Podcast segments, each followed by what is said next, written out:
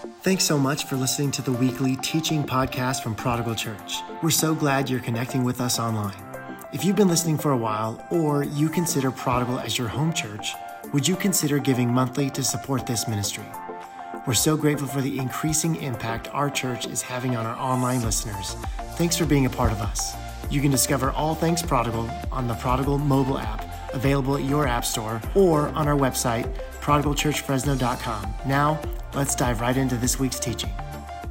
Well, happy Mother's Day and special shout out to the three best moms I know. Uh, my mother in law, Billy, she literally is the best mother in law in the world. Uh, to my own mom, I-, I could thank her every single day for the rest of my life, and it still wouldn't be enough. And then to the best mom I know, my wife, Sarah, she really is the best mom in the world. Um, to our kids, Dex and Ivy, I love you so much. Happy Mother's Day.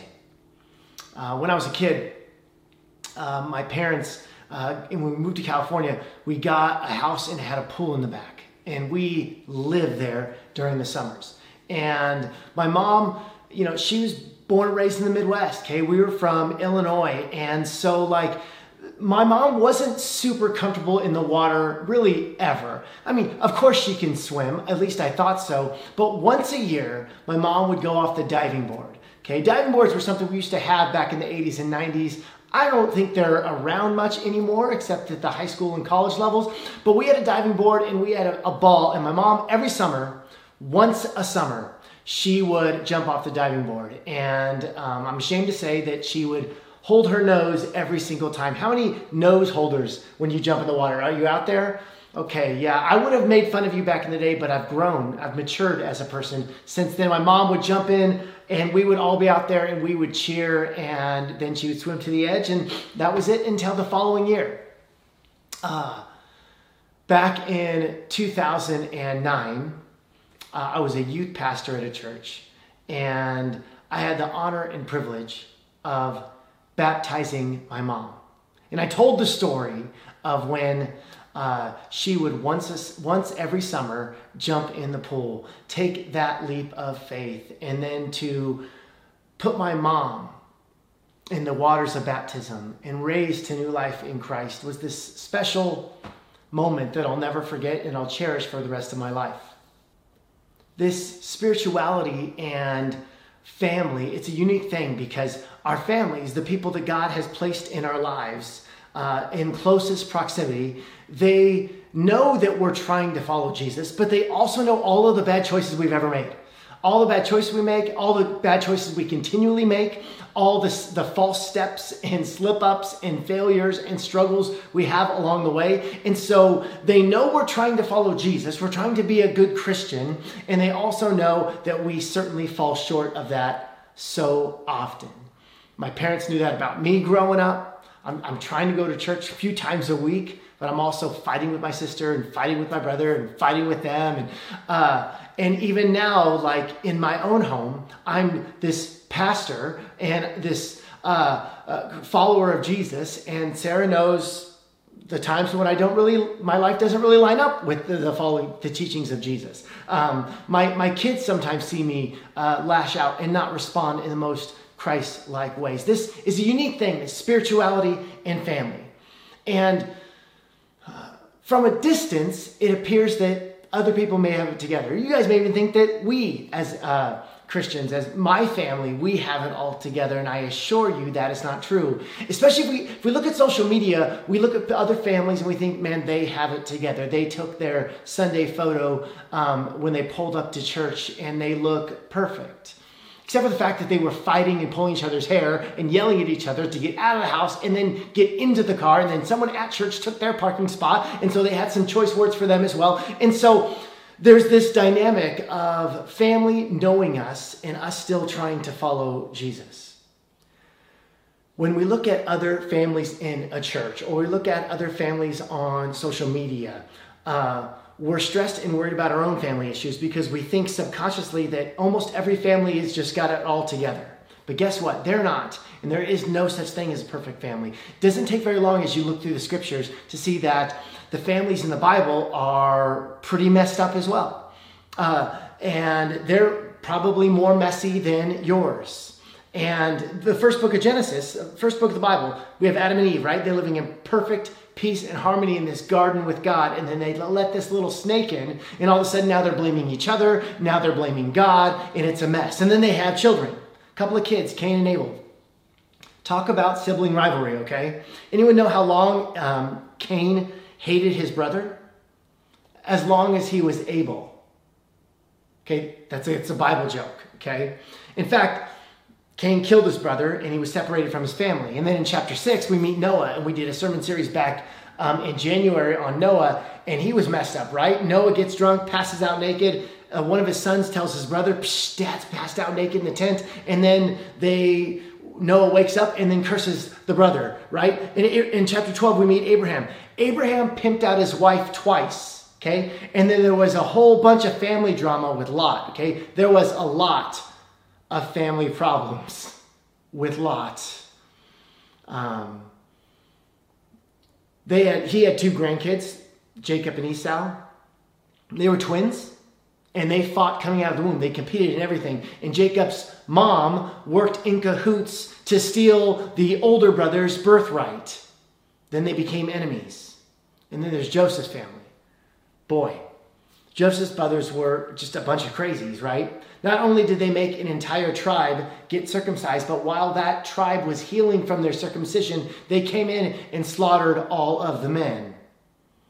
Also, they threw Joseph into a well and left him for dead. This is all in the first book of the Bible. So you think your family is screwed up. Just to let you know, the people of God have experienced that as well. Back in the scriptures, and here now, we're all messed up. We're all a bunch of sinners trying to become saints. We're all a bunch of sinners trying to follow Jesus and become more like him every single day. So let's show each other some grace. Let's show our families some grace. And let's learn some of the things that maybe we've learned from our moms and our own families this Mother's Day. Uh, the church, this church, it's full of messy families, uh, your pastor included. Uh, you've heard it before. You can pick your friends, but you can't pick your family. But here's the good news God put you in your family on purpose for a purpose. Now, I know you sometimes that you may not feel that that's true, but it is reality. God puts you in your family on purpose for a purpose. And when family is done right, nothing will bring you greater joy. And on the flip side, when family is done wrong, nothing brings you greater pain. And for many of us, we bear those scars, right? Uh, the book of Joshua. Uh, Joshua is casting this vision for when they enter into the promised land. And he says this in 24 15. But if serving the Lord seems undesirable to you, then choose for yourselves this day whom you will serve, whether the gods of your ancestors beyond the Euphrates or the gods of the Amorites in whose land you are living. But as for me and my household, we will serve the Lord. Uh, they enter into the promised land and they're making this, this covenant that God, you have blessed us with this, this land, a land flowing with milk and honey. And, and, and we're going to serve you. And Joshua says, maybe you guys are going to serve those gods. Maybe some of you guys are going to serve those gods. But as for me and my household, we are resolved in serving the Lord. And we all want that. We all have good intentions. But then, then your kid doesn't listen to you and you told them 10 times. Um, and then you argue, and then you argue with your spouse about what kind of discipline they, they should have. And we're wondering if we're doing anything right. There's a gap between where you are and where you want to be. And it's the difference between what is ideal and what is real. This is us. This should be us, right? And over time, if we refuse to address that gap, the gap of where we are and where we're called to be. If we refuse to address that gap, we're going to fall into complacency. And complacency is like water on a mountain, it will always take the easiest course downward. It takes intentional effort. Don't settle for reality. We need to strive for better. Your best days are not behind you, they are in front of you because God walks with you.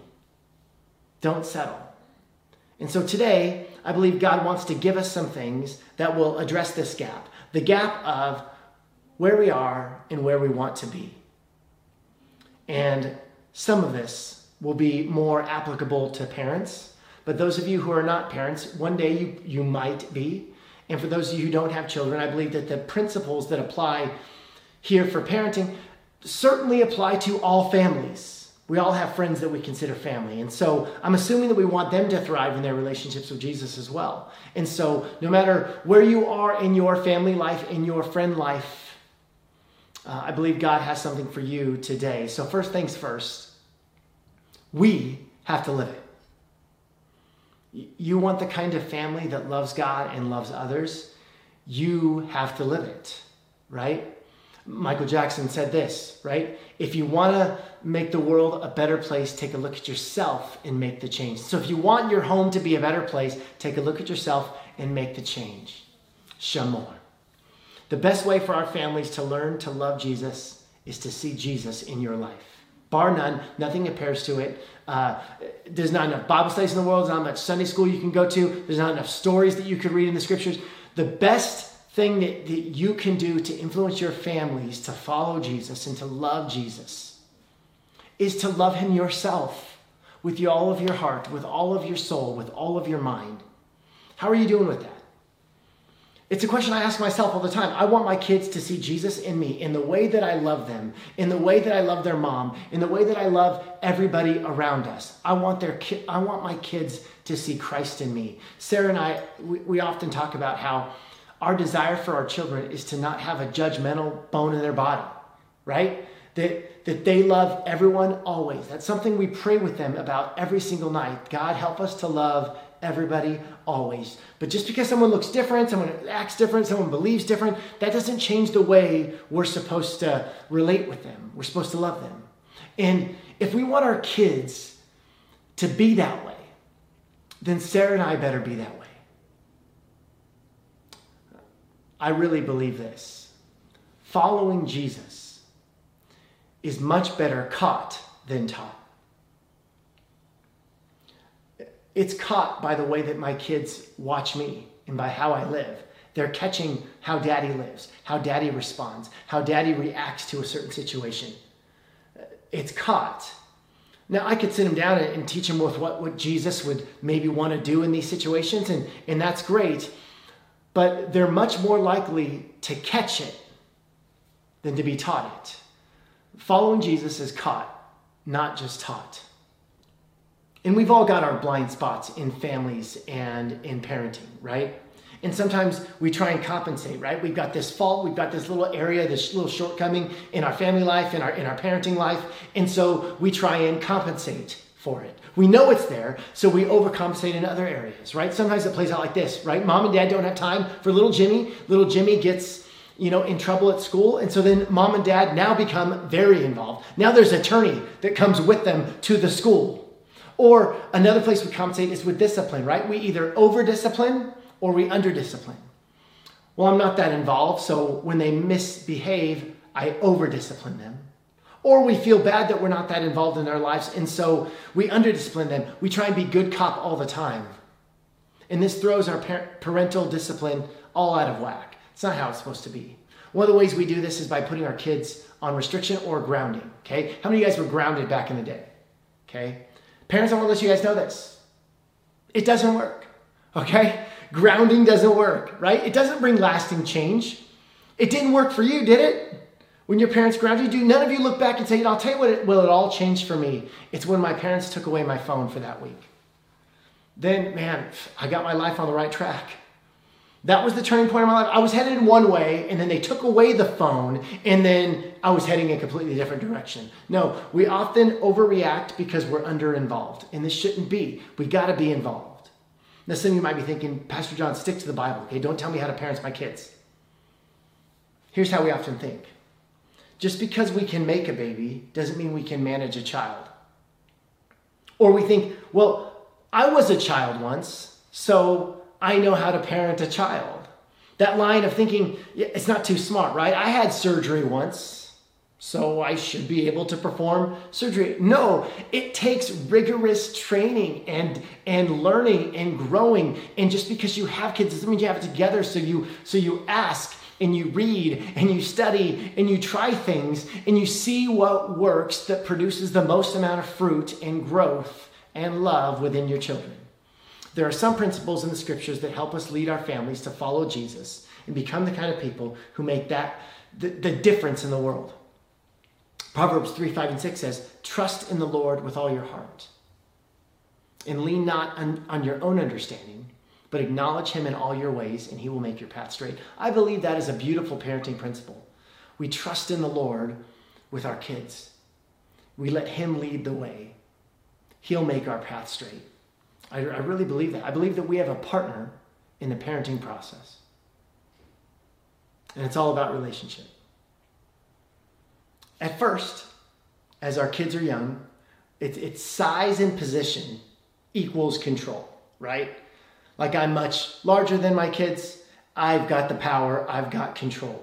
You can make them do things. You can lock doors. You can put them in the back seat. You can force them to eat something because you have size and position. You have control. But eventually you won't, right? Like they'll be bigger than you. My mom hasn't been able to strap me in the back seat of a car in probably 35 years. I would have a much easier time putting her in the back seat of a car. Eventually you have to change from size and position parenting to relationship and influence parenting. For some of you, this is hitting home because you've been trying to parent your teenagers with size and power, and perhaps God might be stirring something in regards to relationship and influence.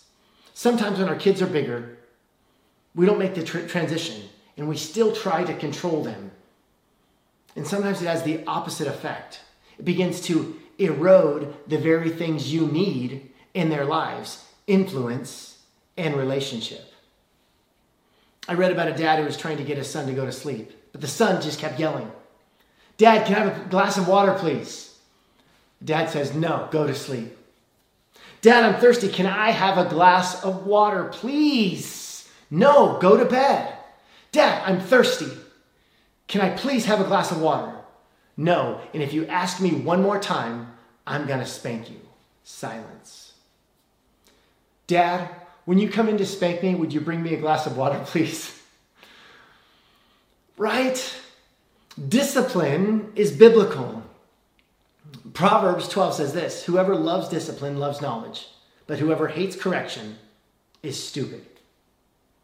Proverbs 13 Whoever spares the rod hates their children, but the one who loves their children is careful to discipline them.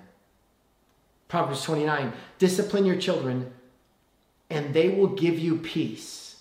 They will bring you the delights you desire. Amen. Amen. It, it, the Bible never says, give them everything they want or have ever dreamed of, and then they will bring you delights. No, no, no, no. Discipline your children, and then they will give you peace and bring you the delights you desire. So we should be disciplining our kids. But here's the takeaway we're looking for progress, not perfection.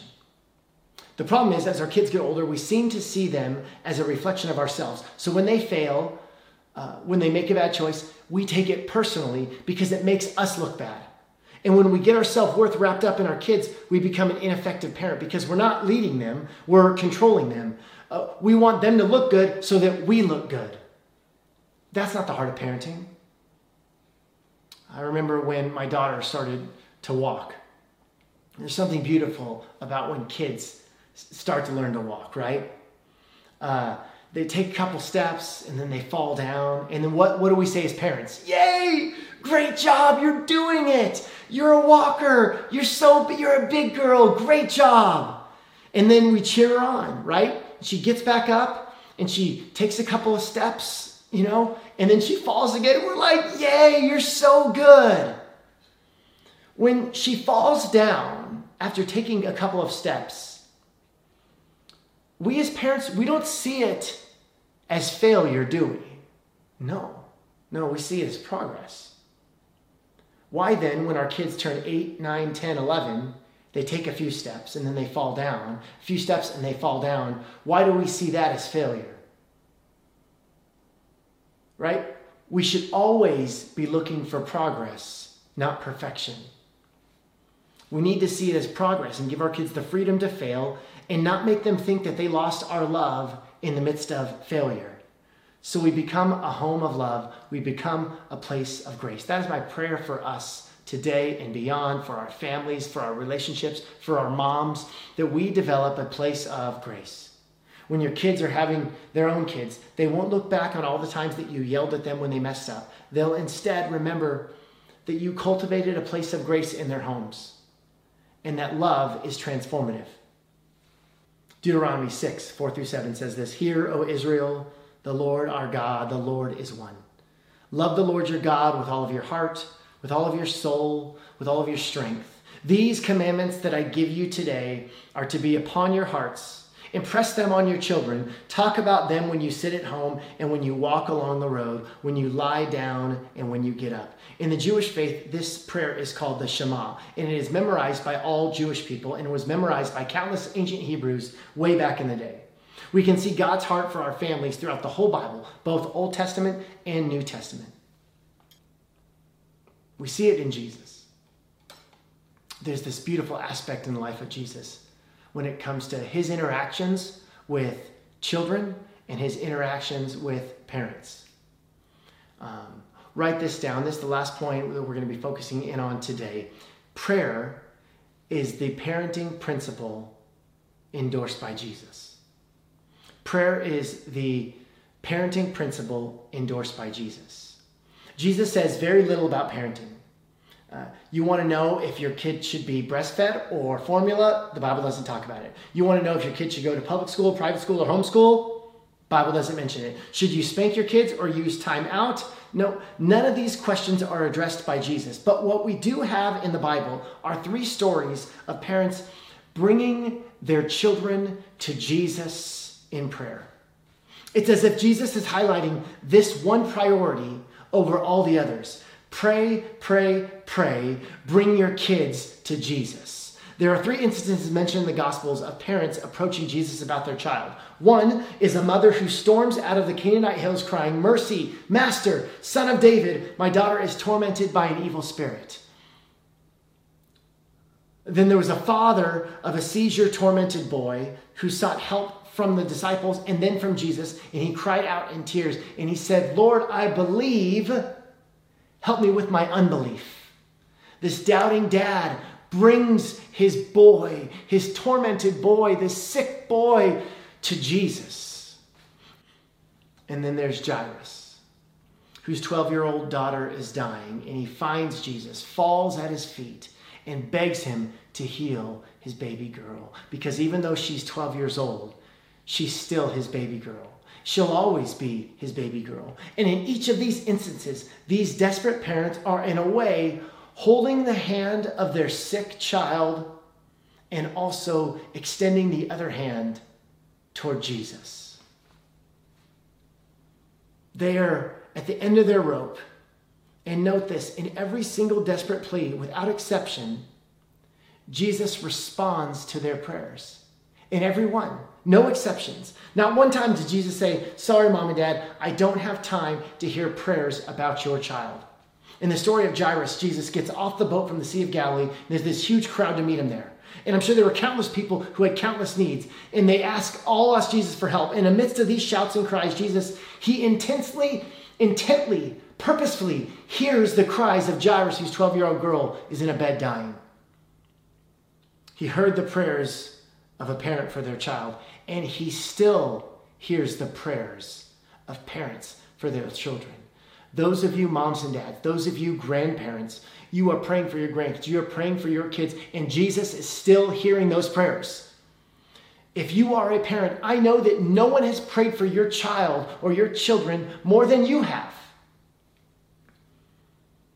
Note to all you panicking parents Jesus will not turn away when you ask for help for your kids. Those of you who are going through a difficult season with your kids, maybe they're in their teens, maybe they're in their 20s. I don't know what the situation is, but Jesus does. And the, the parenting principle he endorses more than anything else is bring your kids to me, lay them before me. I will answer your prayers. And so, for your, those of you whose kids who who maybe you feel like they're prodigal. Maybe that's the day, that's what drew you to prodigal churches because you yourself have a prodigal son or a prodigal daughter that has kind of went and made some bad choices on their own. And you're praying that the father would run and have open arms and welcome them back into the fold, into the party, and create this beautiful feast for them. Yeah. The parable of the prodigal son should really shouldn't be called that. It should be called the parable of the loving father. And that's who God wants us to be. Bring Christ, your child. Maybe it doesn't look like he's answering your prayers right now, but he is. He's got a great track record. The Gospels don't just tell us what Jesus did, they tell us what Jesus does. Jesus hears the cries and the prayers and acts on behalf of these parents who bring their children to Jesus. I pray for my kids a lot. But no one prays for my kids more than Sarah does. When I get to heaven, I truly believe that I will find the reason for the joy of the love in my life because of my children it's because of the prayers of their mom. They moved mountains. She will never stop praying for them. There is something supernatural about the prayers of a mom praying for their children. No one prays for me, probably more than my mom. I'm 40. Bring your kids to Jesus. Before the kids were yours, they were his. That blows my mind. Jesus loves my kids more than I do. Jesus loves your kids more than you do. Bring your kids to Jesus. His arms are open wide. God, I pray that so we give our kids to you you would answer our prayers. The parents who have cried themselves to sleep at night praying for their children, God, would you answer their prayers? We love you, God. May we live it. No matter what kind of family situation we're in now, whether we're parents or we're children or we're brothers and sisters or we're single, God, help us to be the people who live out our faith and, and that show that the, the true faith in Christ, following Jesus, is caught, not taught. Help us to live it out, God. In Jesus' name, amen. We want to close our time together with this amazingly beautiful song um, that Pastor Eric uh, showed us as a team. And uh, yeah, if you have any kind of heart for kids, something breaks within you within this song. And the song is called Talking to Jesus. And so to end our Mother's Day service together, we want to encourage you to prayerfully reflect on the words and true meaning of this song, even as Pastor Eric has curtailed it to fit his own life, his own life as a father, as a dad, as someone who loves his kids, has five kids, and loves them, and models what it means to follow Jesus by talking to Jesus.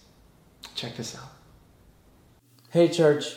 Growing up, and even still, my mom tells stories about how her dad my grandpa would go on walks with the Lord, how he would spend time walking, praying, and talking to Jesus. And if you ask me what I remember most about my mom, is that every morning she'd be the first awake, spending time reading her Bible, praying, and talking to Jesus.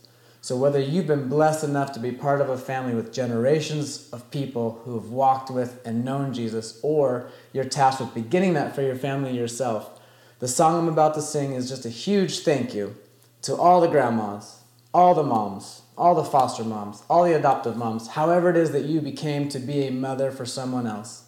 This song is a huge thank you for showing us just what it looks like to know, to walk with, and to talk to Jesus. Grandma used to pray out loud by her bed every night. To me, it sounded like mumbling, like she was out of her mind. She said, Boy, this kind of praying is what saved my life. You ought to try it sometime. Now I know she was right. She was talking to Jesus. She was talking to Jesus. And she'd been talking to Jesus for all of her life. Mama used to drag me to church Sunday morning and Wednesday night. Khaki pants and a polo shirt. And boy, I put up a fight. She said, Son, one day you'll thank me for having God in your life. Now I know she was right.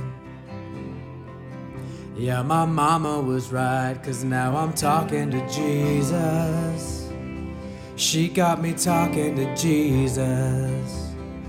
She got me talking to Jesus. Yeah, my mama was right. And now I'm talking to Jesus. And I love talking to Jesus. And I'll be talking to Jesus for the rest of my life. What a friend we have in Jesus. What a friend we have in Jesus. What a friend we have in Jesus. Whoa. What a friend we have in Jesus.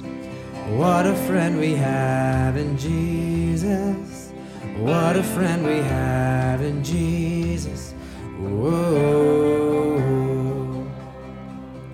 We've got five of our own now. We're trying to raise them up right. Our oldest is ten. We've no idea what his first six years were like. He's trying to heal from that trauma and trying to figure out his questions in life. We've been looking for a way to show him how to make things alright. Then he walked in the room while we were saying our prayers the other night. He said, I'll come back later when it looks like you've got some spare time. Mom said, You're not an interruption. You couldn't have picked a better time. Cause we were just talking to Jesus. Come over and give it a try. We started talking to Jesus. Started talking to Jesus. We started talking to Jesus. Whoa.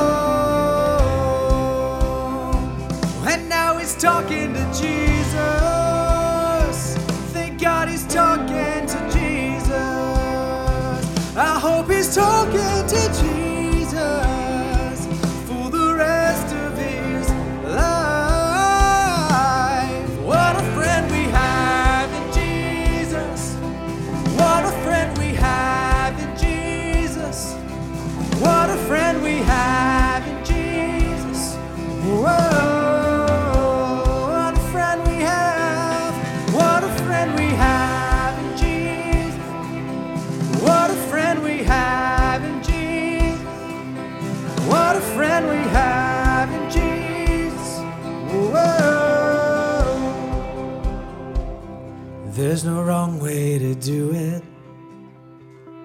There's no bad time to start. It don't have to sound pretty. Just tell him what's on your heart. Cause it's not a religion. This is more like a friendship. So just talk to your father like you are his kid. Just start talking to Jesus. Just start talking to Jesus. You can talk to Jesus whenever you'd like. Now keep talking to Jesus. Just keep talking to Jesus. Just keep talking to Jesus for the rest of your life. What a friend we have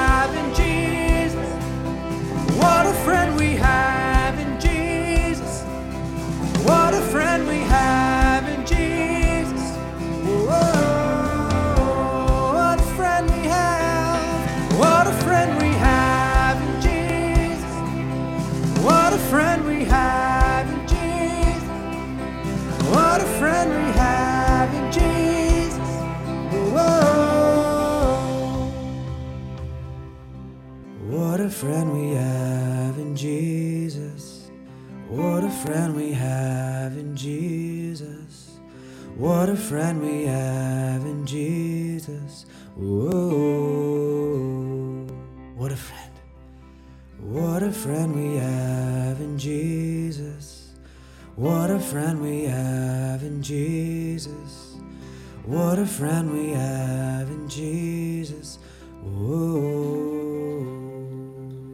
thank you so much for joining us online this Mother's Day at Prodigal Church Fresno. For up to date info on all things Prodigal, download our Prodigal app or follow us on so- social media at Prodigal Church Fresno.